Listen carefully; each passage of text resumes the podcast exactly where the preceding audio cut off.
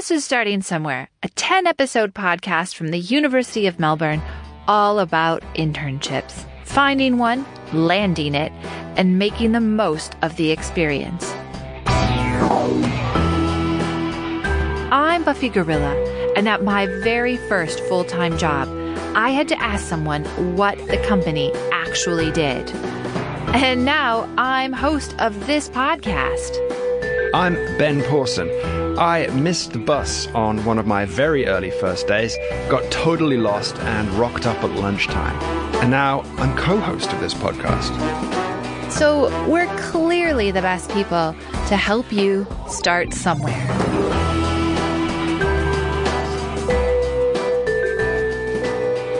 It was very exciting and a little bit. I was so uh, excited. nerve-wracking. I was really, really excited. This was, was so excited. Um, I, I, was called screaming. my mum right after. I was like, Oh, "Oh, I I was got the thrilled. internship." I was she was really, proud of me. excited. Excited. My mom told all of her family members, which was a little um, Probably my dad. I think my weird dad. because I was, was really excited to change my title nice on LinkedIn because it was like was a so proper professional job. Congratulations! Picture the scene. You've just got the call, maybe the email, perhaps a text, and or a Snapchat, and you've got the gig. Congrats. Good work. Take a minute. Be proud of yourself. All right, that's good. You've got an internship to do. In this episode of Starting Somewhere, we get down to the practical tips to help you get through your day one. Okay, so I just got home from my first day of my internship. I am so, so, so tired. Um, getting up before seven is very grueling when you've had so many weeks of holidays. I spent an hour yesterday running through outfits with a friend who had done the internship previously. And when I got there, I felt extremely overdressed. So there's that. That's Alex Alvaro, clearly exhausted. And as we'll learn later, she probably won't regret being overdressed on her first day. We'll share more from Alex's intern diary that she recorded during her internship at The Age throughout this episode. If you've already decided what to wear on day one and how to configure your landline phone, our next episode will cover office politics, business maturity, and getting the most out of your internship. But for now, on to day one.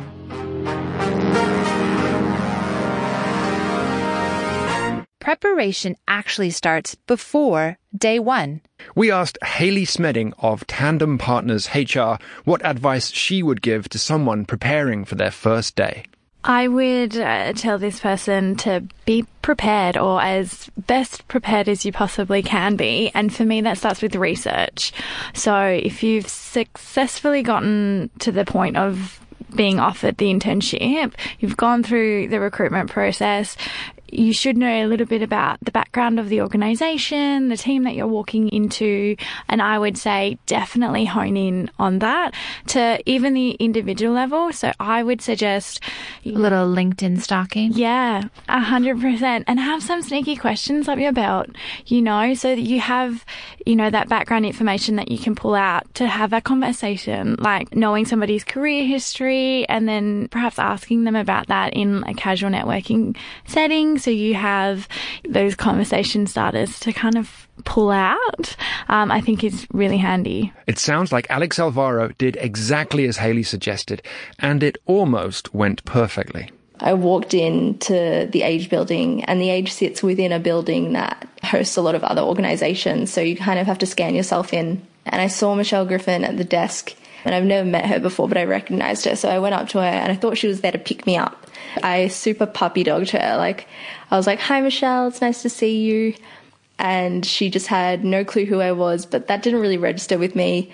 Then I had to be like, I'm the intern. And she was like, Oh, I haven't been here for two weeks. So that was a little bit embarrassing, but at least I look super keen. Start thinking about how you want to break the ice. Absent a pack of prepared note cards, I once heard if you ask someone where they grew up and what their parents did for a living, you are guaranteed to find something in common. But that might not be totally appropriate. So here are a few options free of charge. When did you start with the company? Any tips for the intern? What did you study at university? Or if all else fails, How about that local sports ball team, eh? Good questions. But back to research. Identify who at the organization to follow and study what they've done online. Google the living daylights out of them. But pull out your factets judiciously when you meet them so that you don't creep them out. That's a great tip. I always feel like I'm creeping people out. Another way to prepare, become a customer. Dan Silver is founder and chief operating officer of Stake, a fintech company that is helping Australian investors buy American listed shares. He offers some good advice to their incoming interns. We also encourage them all, if they're not already, to sign up for an account so that they've actually experienced the process end to end. Most of them are already existing customers of ours who reach out and basically say, look, how can I get more involved? And we get requests every week from new customers who've seen what we're doing and want to be part of it. If you are a customer or a user, you'll have a much better idea of what the company is about before you even get there. If that's not possible, back in episode 2, Warren Fraser, a senior advisor in the experiential learning and employability area of the University of Melbourne, gave us another way to get a look inside a company. There's a website called Glassdoor, for example, and is one of many. They can actually look at past experiences of graduates who have worked in different organisations, and they can get the raw truth about what it's really like to work there. So dive in deep. That knowledge will come in handy and save you having to ask too many questions. A good read of a company's annual report will give you the knowledge to sound like you've done some research. Charities and listed companies have to publish some of that information annually on the internet.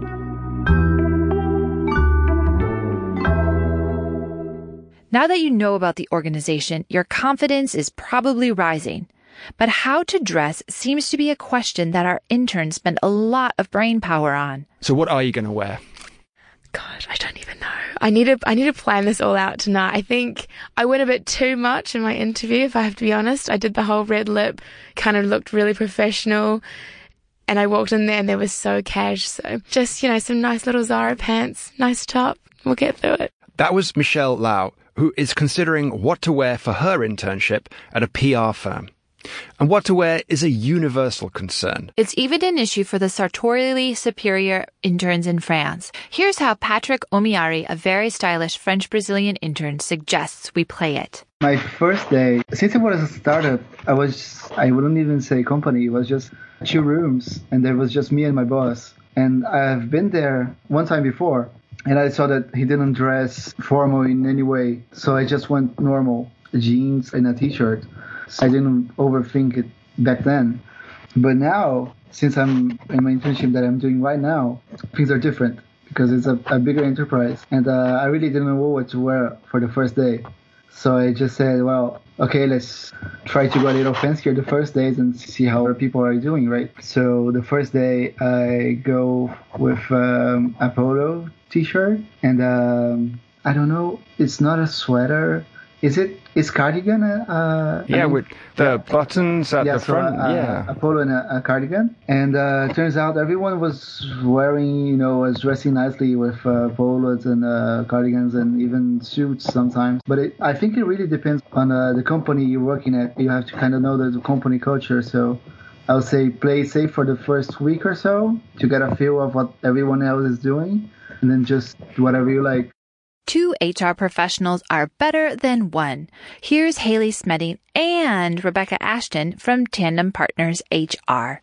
I always think that it's much better to be overdressed than what it is to be underdressed. I Yeah. think that, especially come the first day, it's first impressions. It's so important, I would say, to go a little bit overdressed. But I think on that as well, like you want to make sure that you've done your research. So, for example, we have a client who's in the digital and media communication space. Really cool environment. It's very modern and laid back. You wouldn't show up there in a full suit. You would look completely out of place. So it's a matter of knowing where you're going. If you're going to a Deloitte or a PwC, it's always best to be a little more polished and professional in a mm-hmm. traditional sense. You want to be able to show your personality when you're when you're in the workforce, but that first day is quite important to really get the lay of the land, understand where do people push the boundaries, but maybe don't do that on your mm-hmm. first day. Our collected wisdom from talking to everyone so far is this. Never be afraid to be the best dressed person in the room. Dress up, but read the room when you get there. That's exactly what Michelle Lau did. Here's her take on dressing for day one, after day one, from her intern diary. Other things I was nervous about was things like clothes. What on earth do I wear? Uh, what shoes do I wear? Will they be comfortable for me for the whole day? And turns out it's literally so chilled. Everyone's just wearing what they want. A few girls just came in their workout gear even. Nice to know that you can kind of wear whatever you want. You're dressed. But what time should your perfectly dressed self arrive? Rebecca Ashton followed her own advice when she came to the Starting Somewhere studio for her interview. There's a fine line, I think. You want to get it right. You don't want to be too over eager. So people aren't ready. And I think there is a balance there where you do want to show that you're still respecting somebody's time because showing up too early can also be not as convenient, I suppose, for want of a better explanation. So we did discuss this, and I think a good 10 minutes beforehand. You know, that gives you time to settle in, find out where you're going. If there are other people who are also there on the internship, getting to know them beforehand as well and possibly building a little bit of rapport. If it's for a larger business, you could all be starting together, saying hello. You know, having a bit of that casual conversation just to break the ice can be really helpful, but you're also showing that you are prompt. It does mean a lot. So you look the part. You've arrived at the perfect time and your phone is on silent, right? I know mine is. We want you focused on the job. But should we have a pen and notepad? A hundred percent. Yeah. We're both big pen and note paper people. Yeah. No one else can see that right now, but we did bring our Yeah. pen and notepads. Wow, you're very well equipped. it, it all falls down to that basis of coming prepared, you know, looking like you're ready to hit the ground running. And, you know, if somebody throws something at you, you can do it, jot it down, and you're good to go.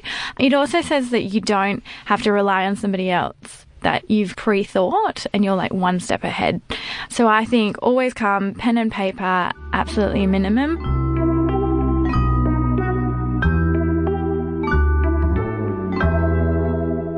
You look great. You are there at the perfect time with a notepad and pen. What should you expect? I feel a spectrum coming up. Right. So, a startup, for example, won't have time to give you a three day induction, like you'll hear about in a bit. But we did hear some common themes about day one. Here's Hamish Taylor, who interned at the Herald Sun newspaper. I was hosted by the editorial assistants and the office manager of the newsroom. So they were all incredibly lovely. So it was New Year's Day, which was my first day, and I had very responsibly gone to bed at about 10, but was so nervous that I probably didn't get to sleep until well after like 1 in the morning. And then I arrived and I was a bit tired, and as were a lot of the people in the newsroom, and it was quite empty. But they were super friendly, and they showed me the different parts of the newsroom, and then they explained to me this Vox Pop activity that I had to do. They really emphasized that you can make this internship what you want, and you should just go out there and ask a lot of questions and pitch a lot of ideas, which I did. And, you know, I was totally rewarded for that. An element of day one is about setting expectations. It's about outlining what your time together will look like. Here's Shalina Orr from ANZ Bank. She oversees their internship program and tells us what the first day looks like from their point of view.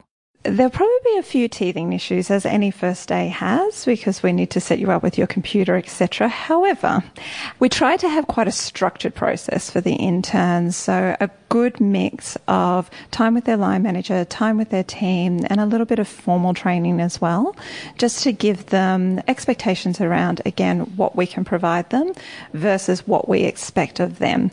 I would say what we really expect is proactivity, asking for feedback, trying to really understand what their line manager is expecting and working closely with their team. So their first day should really be about understanding those expectations, about getting themselves set up and getting to know the people and the environment that they're working in. Banks are definitely at the formal end of the day one spectrum. Rem Zambasis, who manages strategic partners and programs for the National Australia Bank, or NAB, explains. Across all of those types of internships, there is a level of corporate induction. Some is more formalised, I guess, particularly under the fixed income, currency, and commodities internships. I'm going to call those the FIC internships. They have a very um, kind of structured and formal program. And then others is more comes down to business unit specific needs. And also, I guess, the length of the engagement has a reasonable level of influence over that. But in any case, when interns join us, we want them to have and get a good understanding and introduction to our business, what's important to us, where our priorities are, and essentially how things work around here. What about this epic three day orientation? That is what EY, the company formerly known as Ernst & Young, requires of its interns, but with good reason.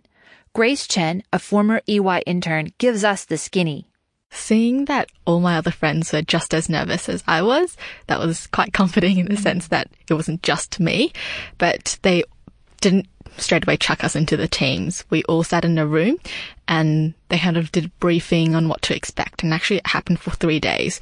So, three days of orientation? Yes. That sounds quite intense. Yeah, it actually was much more intense than when you're actually working. It was a bit of information overload, but it was still quite good. It was good to like get to know the environment before you actually really started. Travelling to the other end of the day one spectrum, Tess interned at a community legal centre, which has fewer resources, which suited her goals because she wanted to get a lot of client experience. We still see some day one similarities, but it was very different. It's not like a very structured internship program that other people I know have experienced. When you get there, there is actually very little training on the ground that you're given before you start. Of course, the first day is orientation and they do make a very good effort to introduce you to the culture and the type of work you're doing. But from the first day, I remember I was about 45 minutes in, sitting at my desk, setting things up. And one of the lawyers came out and said, who'd like to come in and sit in on this interview with me? And I got the opportunity to do it. And from there, it was just go. So hit the ground running. If the place is used to interns wandering the halls, you'll probably find everyone is going to be very nice about it. That was certainly Dr. Laura Wrighty's experience. She starts at a new hospital every few months as part of her super formal medical internship. You just introduce yourself to everyone on your first day at a new place and just apologize profusely that you haven't worked out where radiology is or where you're supposed to go and you just expect to know nothing about the logistics of a place and people are understanding. The nurse is like, oh, new doctor day. Okay, yeah, this whole day. So everyone in the health services are very used to this process. You feel like you don't know what you're doing, even if you are more senior into your junior doctor training years. So everyone's very supportive. It's just a matter of getting to know the systems of the new place that you're at. If you've ever worked in an office before, there are certain tools you need to do your job. If you have, they are probably the same all over the world. I bet that'd sound weird if we just said them all together. Let's try. Outlook, Slack, water fountain, printing, filing, fridges, stationery cupboard, passwords, recycling, Office 365, chair, desk, Dropbox, phone, sandwich shop.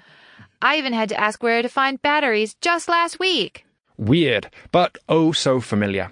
So getting your office's stack set up will probably take up most of your first day. Oh, Ben. English, please. Uh, your nerd jargon is killing me. I'm sorry. Okay, so a stack is just the different combination of software tools that each organization uses. You're going to have to get your head around it if you want to be productive. Which is what Haley and Rebecca found, but grab your notebook. It's going to come in handy again. I feel like in my experience with the internship was we had an induction day and they went through all of that with us on the induction day. And that's why have your pen and paper ready and write down those passwords, write down you know, that number that you call if you do experience a problem. So you don't have to follow people up. You've already got all of that information. Those sound like great tips if you're going it alone.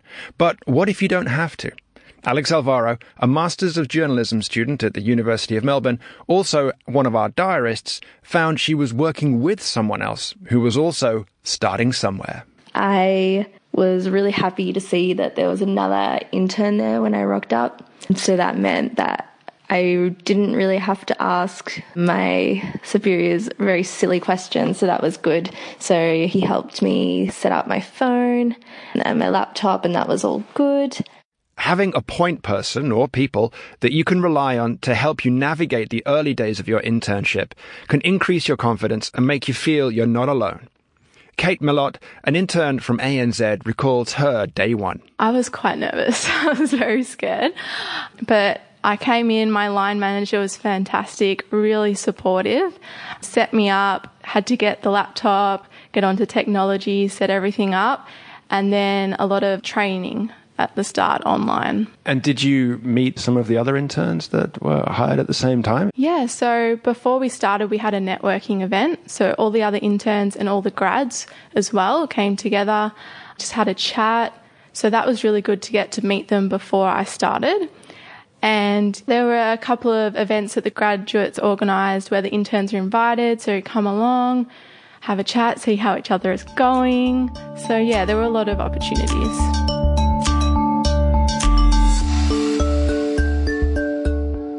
The nerves, the ones Kate described from her first day, unless you are some sort of Avenger character, you probably cannot avoid them. And even Tony Stark probably gets a bit nervous. But you can manage them and maybe even combat them. It's just like your first day at uni. Think back. You needed to find out where the basic stuff is, like classrooms and libraries, and doing that is a great way to get over those first day nerves. It's just the same in a new workplace. Asking around for the basics, just talking to people, is a great way to make your day one a success. It was overwhelming. I was actually at the case conference. I was meeting so many people from all over the country who who, who knew what fundraising was. That's Natasha Tan, a media and politics graduate with an interest in communications. She's from Singapore and is an intern slash trainee at the University of Melbourne in the advancement office with CASE, or the Council for Advancement and Support of Education. In case you didn't know, there was so much coming at me, and I, I think I just did what I knew best I could do, which was to talk to people, get to know as much about their country or their industry and their profession and their role. And I think ever since then, it has always been the same. Like I'm going out to meet donors and I've always had to have very open conversations. And I never really know where I'll end up with the conversation, but just to be myself. And as I went along, my confidence grew, I would say. And because at the end of the meeting, I have to make an ask. Like I have to ask if they would like to donate to the university. And that's always a very touchy subject. So I really learned to ease into my role by being myself and being authentic. But what if your authentic self is just a hot, wet mess of nerves? I know mine is most days. Don't worry, we've all been there, and there are ways to deal. Remember from episode 2, the calming voice of Neil Wilson from the University of Melbourne's Counselling and Psychological Services? In that episode, he equipped us with tools for dealing with rejection. And now he helps us cope with our day one nerves. Thanks, Neil. I would calm down your, your body and your mind. Getting very anxious and very nervous, that's uh, a build-up of carbon dioxide in your brain. We need to get as much oxygen in as we can. We need to have eaten food beforehand. I mean, that's all, all basic. If you need to, um, ask wherever you are where the toilets are. Go there, shut the stall, calm down your senses a little bit. So cut out a lot of different sensory input because we've got eight and they get quite distressed. What are um, the eight? Well, there's the normal five um, plus proprioception, interoception, and vestibular. Proprioception's um, grading of movement, so coordination, vestibular's balance, interoception's understanding your body on the inside, like when you're sleepy, when you need to eat, stuff like that. So um, when you're anxious, all of those eight can get a little bit out of whack. Yeah, they can become overstimulated, which leads to it sort of spreads out throughout the whole nervous system, and we get the jittery external symptoms like yucky tummy, change in heart rate, jittery limbs. So if we're getting as much oxygen as we can, that'll calm that down. If we're cutting out actual just sensory input, that will calm that down a little bit too. And if our muscles are really causing an issue, tense them up as hard as you can until you can't hold it anymore. And then they will release, and you'll actually notice that you'll breathe out quite heavily at that point in time releasing more carbon dioxide. Or you can just squeeze for three seconds, all the muscles in your body that you're aware of, then release for three, squeeze for three, release. That's a really easy exercise to do in the toilet because you can just sit there and do it and no one's looking at you like you're a complete weirdo because the, the door is shut. And it's day one and you don't want to look like that just yet. Yeah. yeah. That's for day two. It's important to understand on day one that your feelings are normal. Everyone has a day one, even Tess. For the first day, uh, the first week, I would say, you feel like you have no idea what you're doing. Like most new jobs, you feel really stupid at the start because you don't know the shorthand, what's an FOI, what's how do I write a file note, what's a memo, and especially when the lawyers have so many cases of their own, they don't have a lot of time to guide you. So for me, it was really beneficial to have more senior volunteers there who volunteer there on a regular basis, who would be my first port of call with any questions that I had. You may swing from worrying about what to wear to sitting in the bathroom stall, deep breathing, to trying to discover where you fit in and how you can make an impression. But remember, even your boss had a day one. It does get easier. There's day two, three, four, and in the next episode of Starting Somewhere, we take you past that day one to setting goals finding a mentor, and getting the most out of your internship now that you've started somewhere.